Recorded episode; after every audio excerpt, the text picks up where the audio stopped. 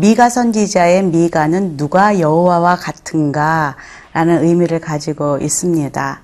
그는 그의 부모로부터 받은 그 신앙, 정말로 하나님만이 이 시대에 오직 한 하나님이시요 영원한 하나님이시다. 그런 전지전능하신 하나님을 높이는 이름으로 지어진 이름입니다. 그 미가는 그의 삶 속에서 그 메시지를 선포하며 평생을 살아갑니다. 오늘도 미가의 예언 속으로 미가의 말씀 속으로 들어가 보겠습니다.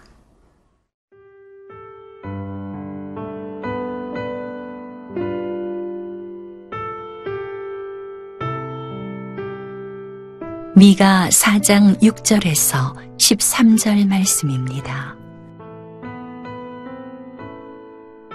여호와께서 말씀하시되 그날에는 내가 저는 자를 모으며 쫓겨난 자와 내가 환난받게 한 자를 모아 발을 저는 자는 남은 백성이 되게 하며 멀리 쫓겨났던 자들이 강한 나라가 되게 하고 나 여호와가 시온산에서 이제부터 영원까지 그들을 다스리리라 하셨나니 너 양떼의 망대요 딸 시온의 산이여 이전 권능 곧 딸 예루살렘의 나라가 내게로 돌아오리라.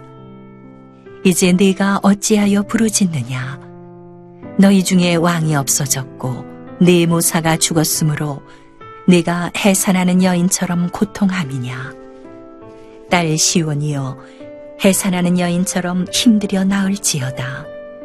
이제 네가 성읍에서 나가서 들에 거주하며 또 바벨론까지 이르러 거기서 구원을 얻으리니 여호와께서 거기서 너를 네 원수들의 손에서 속량하여 내시리라.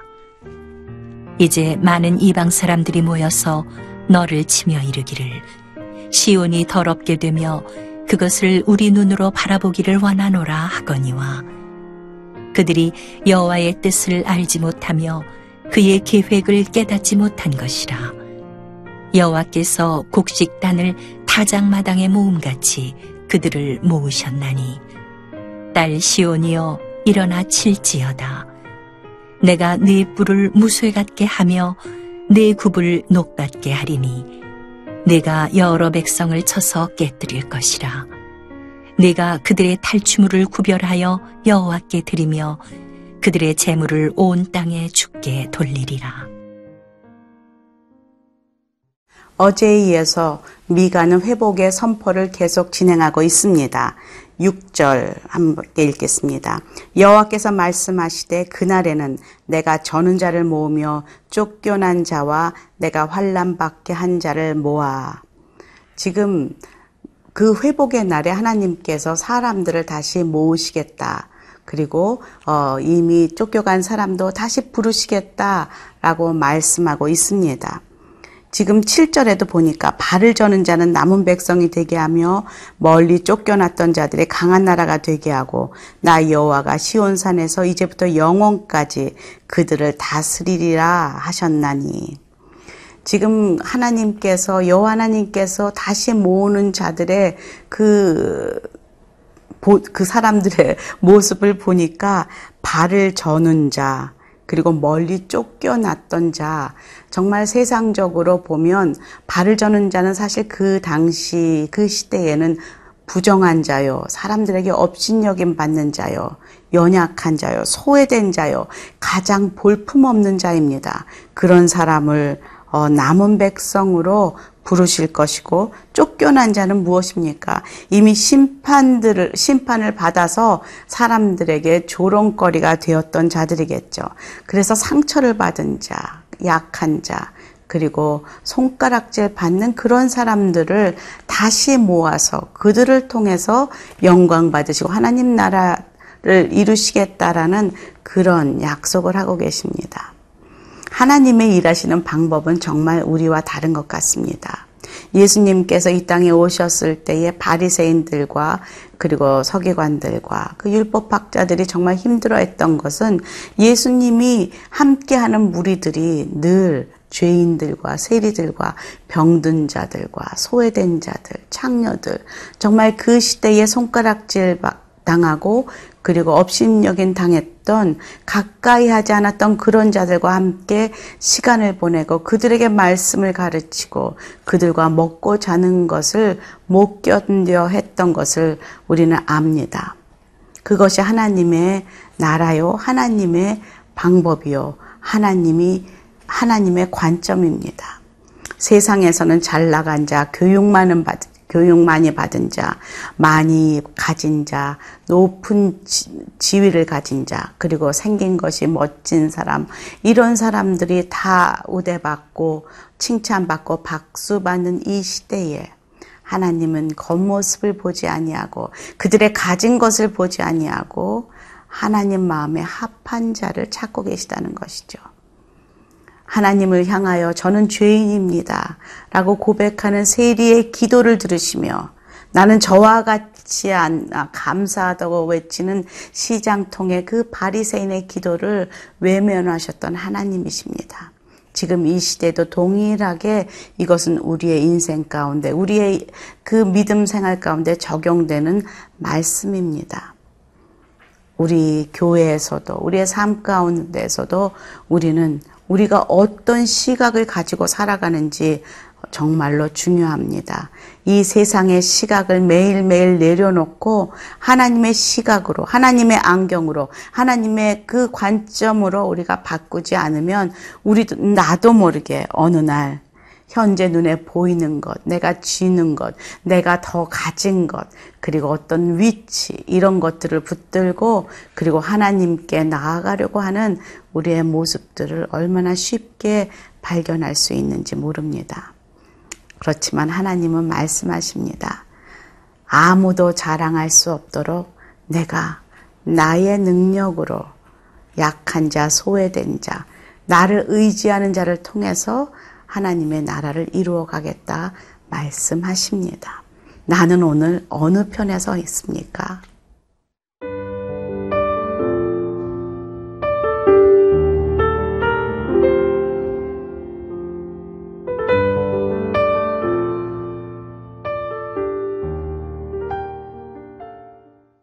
그 하나님의 언약의 말씀이 이루어지기까지 통과해야 할 그런 고난과 또 어려움들이 있습니다.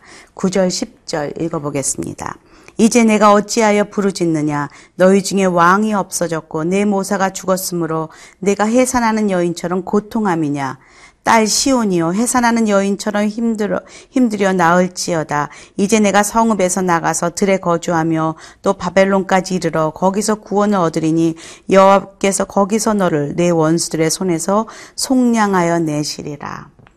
우리는 결론은 알고 있습니다. 하나님이 승리하십니다 반드시 하나님의 말씀은 1.1획도 땅에 떨어지지 않고 이루어질 것입니다. 라고 믿고 살고 있습니다.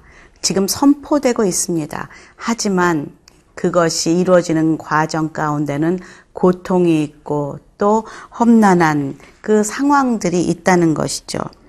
마치 아무도 없이 다 죽은 것 같은 왕도 없고 옆에서 도울 사람도 없고 그것을 지금 또 해산하는 여인으로 비유하고 있습니다. 저도 아이를 낳아봐서 알지만 아이 낳는 것이 아기가 내 안에 있지 않다 생각하면 죽을 병에 걸린 것 같이 어려울 때가 많이 있습니다.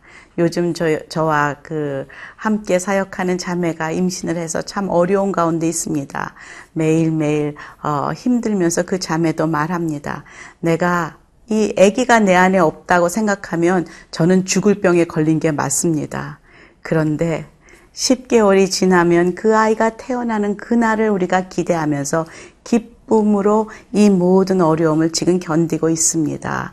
라는 고백을 우리 엄마들은 다 공감합니다. 이 시대에 그것을 지금 비유로 하고 있다는 것이죠. 바벨론에 네가 끌려가서 고난을 당할지라도 해산하는 그 날이 있을 것이다. 다시 돌이키는 구원이 임하는 날이 있을 것이다. 라고 선포하고 있다는 것이죠. 그렇지만 이웃은 그것을 이방 나라들은 그 당시의 열강들도 이것을 믿음으로 바라보지 못합니다. 그래서 말합니다. 이제 많은 이방 사람들이 모여서 너를 치며 이르기를 시온이 더럽게 되며 그것을 우리의 눈으로 바라보기를 원하노라. 그렇게 11절에 말하고 있습니다.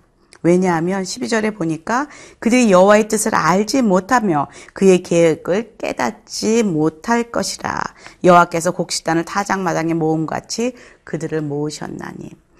그들은 자신들이 아수르는 예루살렘을 또 이스라엘을 유다를 자신들이 정복했다. 바벨론도 이제 그들을 잡았다. 그렇게 생각할지 모르겠습니다. 하지만 그들이 깨달아야 될 것은 그들도 하나님의 그 심판 계획에 쓰임 받는 막대기에 불과하다는 것이죠. 그래서 그들도 심판 대상이라는 것을 깨달아야만 합니다. 현재 우리가 핍박당하고 고난을 당하고 힘든 가운데 믿음 생활을 지켜가는 성도들이 계시다면은 승리가 눈앞에 있다는 것을 믿음으로 믿으며 나아가시길 바랍니다. 그리고 옆에서 어렵게 하는 모든 사람들을 어, 하나님의 눈으로 바라보십시오. 그들도 하나님의 심판 대상이기에 그들을 위해 기도하고 품는 여유가 있기를 기도합니다. 마지막 13절 이렇게 선언합니다. 딸 시온이여 일어나서 칠지어다 내가 내 뿔을 무쇠 같게 하며 내 굽을 녹 같게 하리니 내가 여러 백성을 쳐서 깨뜨릴 것이라 내가 그들의 탈취물을 구별하여 여호와께 들으며 그들의 재물을 온 땅에 주께 돌리리라 마침내 하나님은 승리하실 것이다. 너를 강하게 하여서 하나님의 승리를 이룰 것이다. 라고 말합니다. 그런데 우리가 착각하면 안 되겠죠. 내, 노, 내 뿔이 무쇠 같아졌고, 내 굽이 녹 같아졌어. 내 힘이 세졌어. 라고 자랑할 것이 아닙니다. 하나님께서 하셨습니다. 그리고 말씀하십니다. 내가 거기서 얻은 모든 영광을 하나님께 드려라. 주인공은 이 모든 심판 가운데 회복 가운데 주인공은 하나님이시다. 라고 미가는 선포하고 있습니다. 오늘도 그 하나님의 이름을 높이는 저와 여러분이 되기를 기도합니다. 함께 기도하겠습니다. 주님이 하신 것을 감사합니다.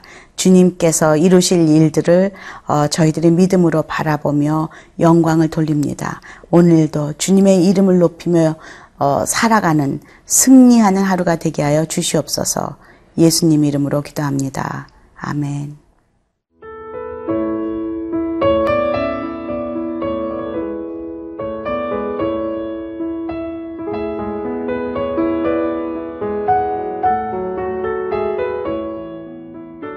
이 프로그램은 시청자 여러분의 소중한 후원으로 제작됩니다.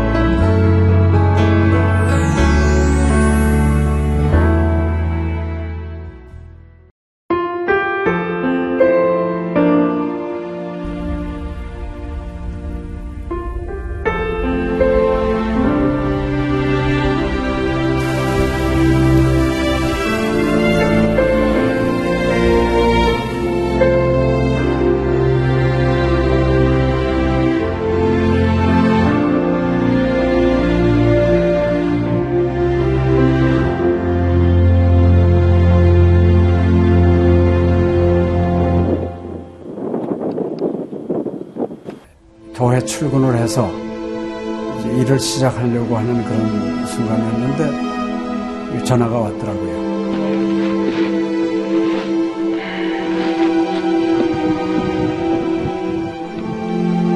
떨리는 음성으로 어, 우리 김성호 선교사가 그 지방사역 나갔다가 전기 사고로 소천을 했습니다.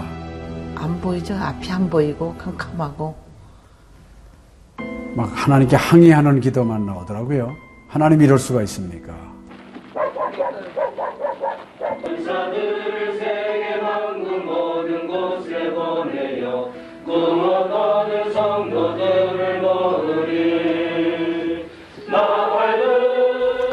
성호야 미안하다 미안해 이렇게 그 생각밖에 없어요.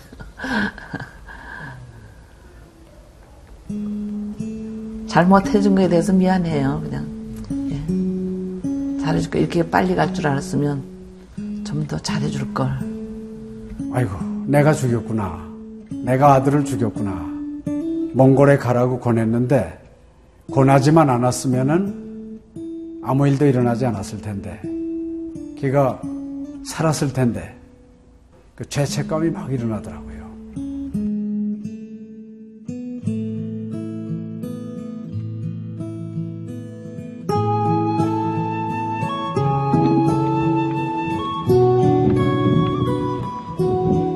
김성호 아들은 네, 네가 보낸 것이 아니라 내가 보냈다. 하나님께서 아들을 보내셨다고 하는 그런 음성으로 저에게 들려지는 2000년도에 저희 아들을 그 울란바토르 날랑 공동묘지에 묻으면서 그 하나님의 속삭임이 제 마음에 있으셨어요. 예, 김여일아, 때가 되면 너도 와라.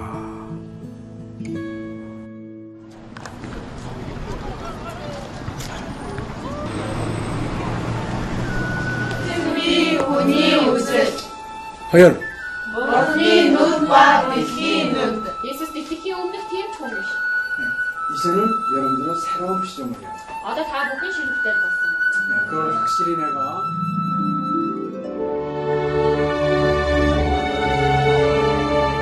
저희 아들 그 추모하는 에, 바로 이제 그 시기에 제가 그 시즌으로부터 연락을 받았다는 게 참 그냥 우연만은 아닌 것 같아요.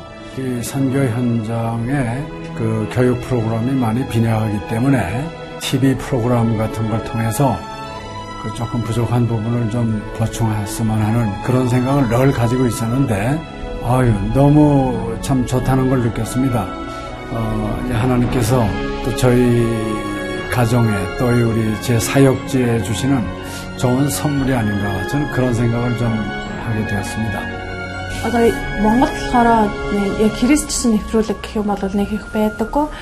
М, Тэр ганцхан зөвлөг ганцхан байдаг болохоор тэр нь ч гэсэндээ сая христнийг ингээд сайн үзүүлч ч юм уу тэ христийг яг шууд ингээд амжуулах ямарч боломжгүй байдаг учраас ярьж сонсож чадахгүй гэсэн мэд хүн бас англи сурангаа судаан сурж байгаа учраас а тэрийг бас сонсоод ингэж уншаад тэтгэл хийж байгаа даа талхал талхалтай нэт зүгээр ингээд нэвтрүүлэг гараагүй штэ тэгээд өхөө яг христчэн бусад орнууд маань яаж мөргөл өрөвт юм өөр бас тхэн хүмүүс ямар хөө байдлаар хүлээж авд ийм хөө байдлуудыг хүлээж авдаг байгаа юм.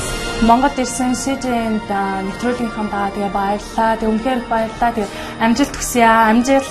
Сургууль дээр ин телевизийг бидлсэн баярлаа. Маш гоё. хайртай шүү. 사랑해요. 감사합니다. CGN.